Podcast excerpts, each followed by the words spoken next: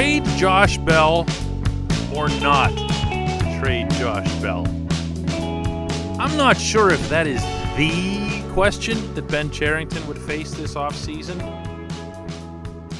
but it's definitely one of the questions that I guarantee you he's already faced and discussed internally. Good morning to you. Good Friday morning.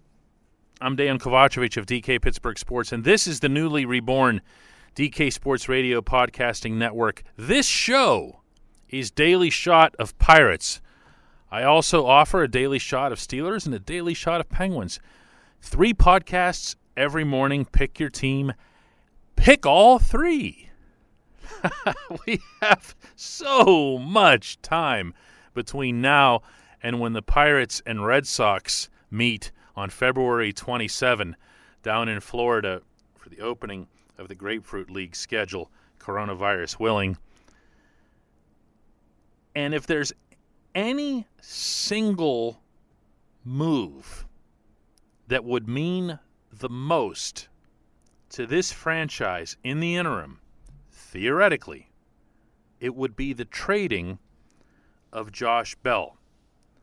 You could, if you were the Pirates, survive the first base aspect. So get that out of your head. That actually doesn't even really matter all that much anyway. It's not like 2021 is going to be a whole lot better than what 2020 was. This general manager, can't say this often enough, was put in place to build up the minor league system. Everything else that you see will be either a pleasant or miserable happenstance. It won't be the objective. But if 2021 is your thing, then Colin Moran is your first baseman. It's not more complicated than that. Nope, he can't field the position either. But whatever. Again, doesn't matter. There are teams that would take a flyer or more to acquire a 28 year old spectacular attitude, power beyond what most baseball players can even dream of.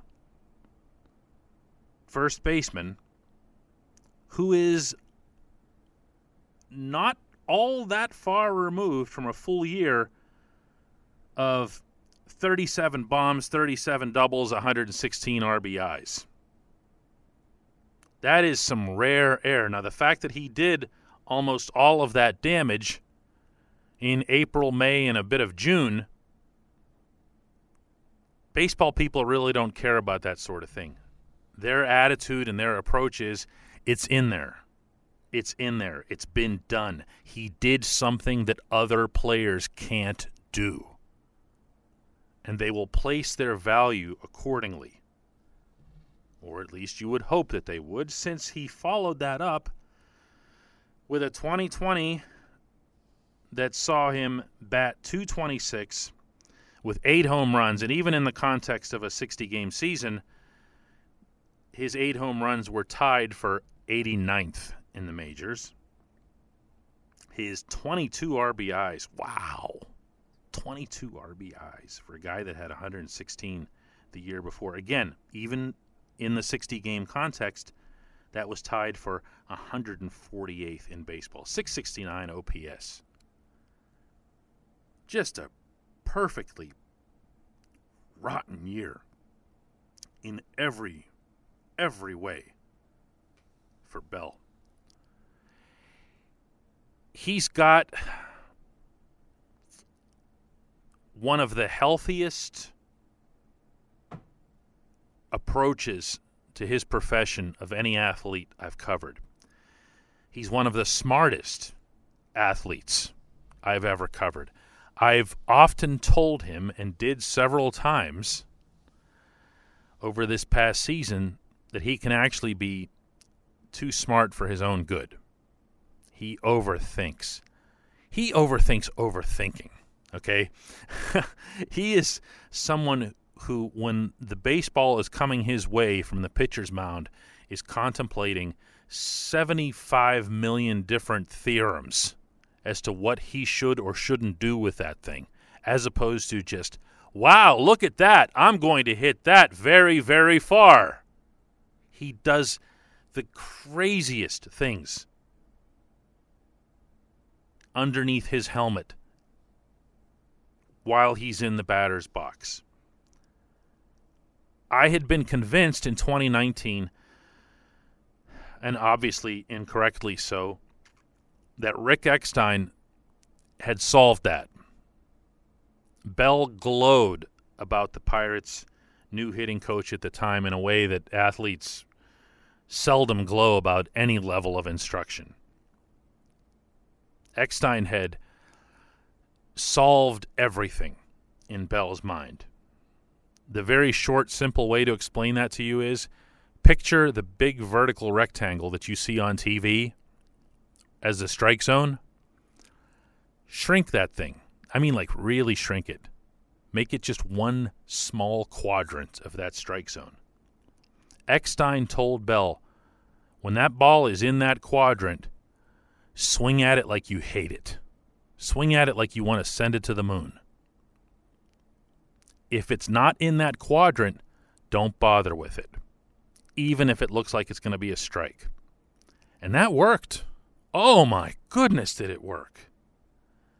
And then, for reasons I'm not sure anyone can explain, Bell started swinging out of his shoes, and then Bell started swinging out of the zone, and then Bell started swinging miles out of the zone, like out in the opposite batter's box it became really, really, really uncomfortable to watch. Some of his at bats were just excruciating. I can promise you, somewhere in the world of 30 Major League Baseball teams, that there are probably 25 teams that look at Bell's video and say, oh, yeah, I can solve that. Oh, man, give me a week with that guy and I'll turn him right back into Willie Stargell Jr. again. I will. Just send him over here. Go get him. Give the Pirates whatever they want. We'll sign him and we're going to have our bopper from now until the end of time. I guarantee you Cherington hears calls on Bell on a regular basis. Guarantee you that. And why wouldn't he? So, swinging this back to the original question, why not? Why wouldn't Cherington do this? If you ask me, and believe me, Cherington won't, nor should he,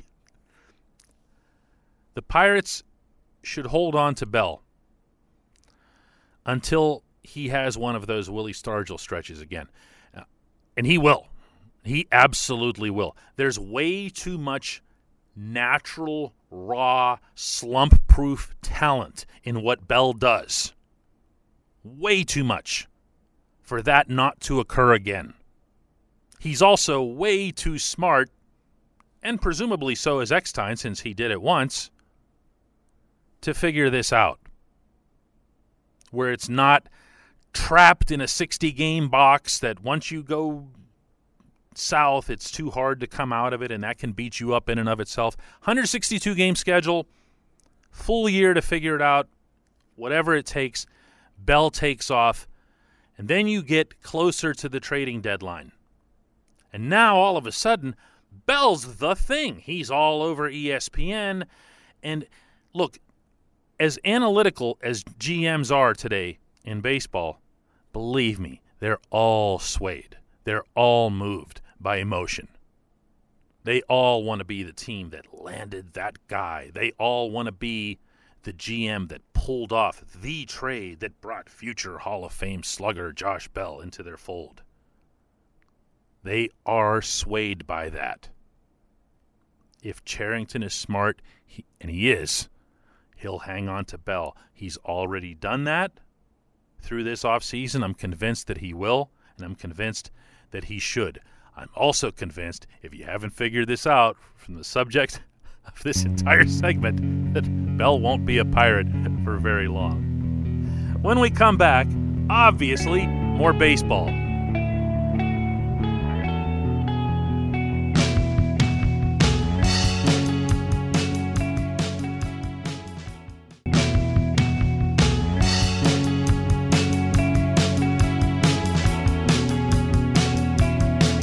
Back. It's been at least a little amusing to look around the rest of the National League Central and see teams dropping prominent players with an openly stated aim of dropping payroll.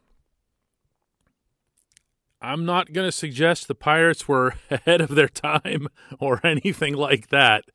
The Pirates most certainly did not have any sort of uh, forward thinking coronavirus related aspirations when they whacked their payroll down to 53 million last year. However, however, it remains no less real that the Cubs are letting Kyle Schwarber walk and maybe even Kris Bryant.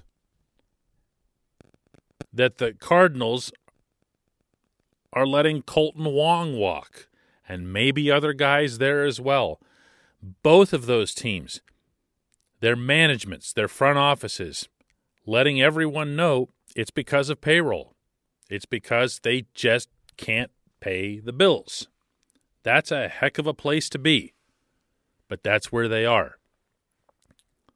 The Brewers are in a different spot. The Brewers just don't have pitching. They don't have pitching coming up internally. They have guys who can hit, and Christian Yelich absolutely will bounce back.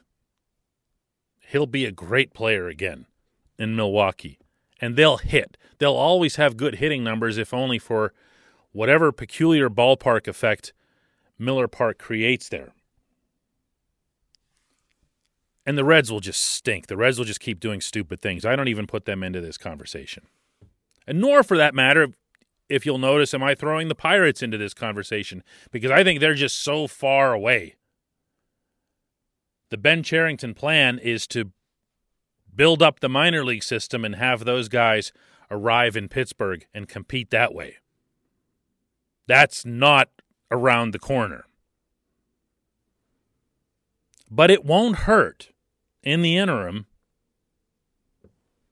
that teams like the Cubs and the Cardinals, and to an extent the Brewers, are going to come back to earth. The Central Division, the NL Central, wasn't really any good in 2020. The the Cubs won the division by 3 games with a modest record of 34 and 26 and then even though 4 of the 5 teams qualified for Major League Baseball's expanded playoffs, and please don't ask me which one didn't qualify, even though the other four did, they weren't just swept out of the playoffs. They were they were embarrassed. They got humiliated. All four teams, boom, like that. Cubs, Cardinals, Reds, Brewers, poof, like they never existed in the playoffs. That's what's to come. That's what's to come. And this is why, and I'm going to throw this at you.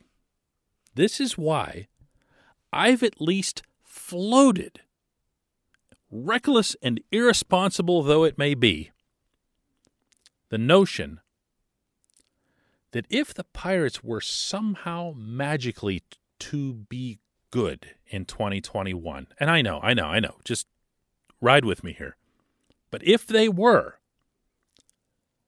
they actually could could Oh, you're not going to take anything I say seriously after that, are you? This portion of Daily Shot is brought to you by our friends at Mike's Beer Bar down on the North Shore. They're actually directly across Federal Street from PNC Park, uh, across from the Willie Stargell statue, to set that up a little further. Mike's offers 500 beers on rotating tap, 80 of them local. They're all still churning. They're all still rolling right now. Mike's is very much open for business, and so is Mike's companion restaurant, right next door, North Shore Tavern, where they serve the one of a kind steak on a stone. There's nothing like it in Pittsburgh. Trust me on that one. I've had it. It's an experience in addition to a meal. They serve it to you on an 800 degree piece of rock, and you end up cooking the thing, completing it to your liking. It, it feels silly in in Pittsburgh to talk about the rest of the division. It's not fun. You know? When you're talking about the Steelers and you're talking about the AFC North, everybody knows everything that Baltimore, Cleveland, even Cincinnati are up to. You know, you just know everything. Play them a couple times a year. The games seem larger than life. Everyone talks about rivalry this, rivalry that, arch rivalry when it comes to the Ravens. In hockey, you talk about the Metro Division. It, it's not quite the same. There's there's there's an animosity, a historic animosity that's built up with the Flyers, although that's kind of eh in recent years since the Flyers have really stopped gooning it up. But you still have, you know, your Rangers, your Devils, your Islanders, and everything else. And these are all very familiar opponents, and you're you're aware of who's on their roster. You're aware of the fact that the Rangers have had some really high draft picks, as have the Devils the last couple of years, and they're going to be the team that you're concerned about and and everything. And that's just never there with the NL Central. You know, it feels like even the years where the Pirates were competing with the Cardinals there, 2013 to 15, when they made the playoffs, it was never really about a division thing. You know, it's like the Pirates don't even belong to a division. Why did I even bring this up? When we come back, just one question.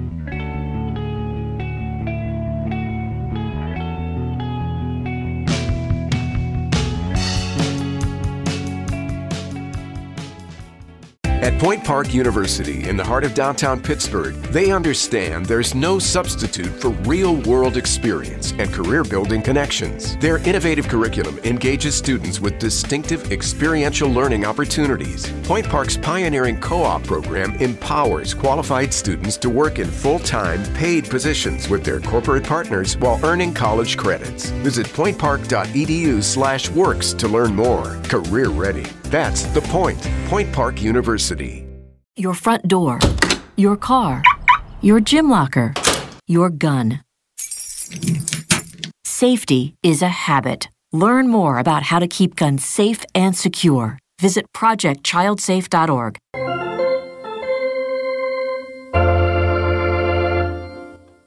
Welcome back. It's time for just one question, and today's question comes from Jordan who asks, How will the Pirates' development of Kumar Rocker, in parentheses, hopefully, differ from that of Tyler Glasnow? Well, to start, it'll be a completely different group of people doing it, which I think is kind of a big deal here. One of the things that ends up happening uh, in all fandom, but I, I think especially in Pittsburgh with baseball fandom, because the Pirates aren't followed as intensely as either the Steelers or the Penguins are. That's not a shot, that's just a fact. And you have more casual fans, and they're going to say things like, well, the Pirates did this a few years ago, or the Pirates did this. Even I, I hear examples of things from 20, 30 years ago. Yeah, the Pirates did this and that. And all. Well, you mean, guess what, man? I mean, they traded Ralph Kiner in the 1950s and I'm guessing that doesn't exactly portend anything toward 2021. Uh, it's a completely different group of people, Jordan. Uh, and especially now. Ben Cherington got rid of, as I, as I knew he would from the very, very beginning, and I reported it that way and took some flack for it, but I knew he would get rid of Larry Broadway, who was the last real remnant of the Neal Huntington Hoka Hay group uh, in player development he's brought in a completely clean slate of people to oversee development, to oversee instruction, to oversee the planning of both of those things, the coordination of those things, the analyzing of those things. And I think that's going to make a difference. I hope that it makes a difference. It's probably a better way to word that because in this calendar year, we obviously saw nothing of the kind. I mean, they didn't even have minor league baseball. There was no development. Nobody got better. Nobody got worse.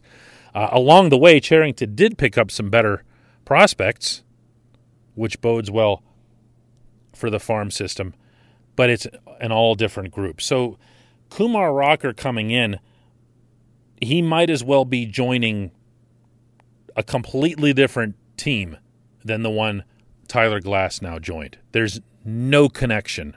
There's no people, there's no common denominators in that sense.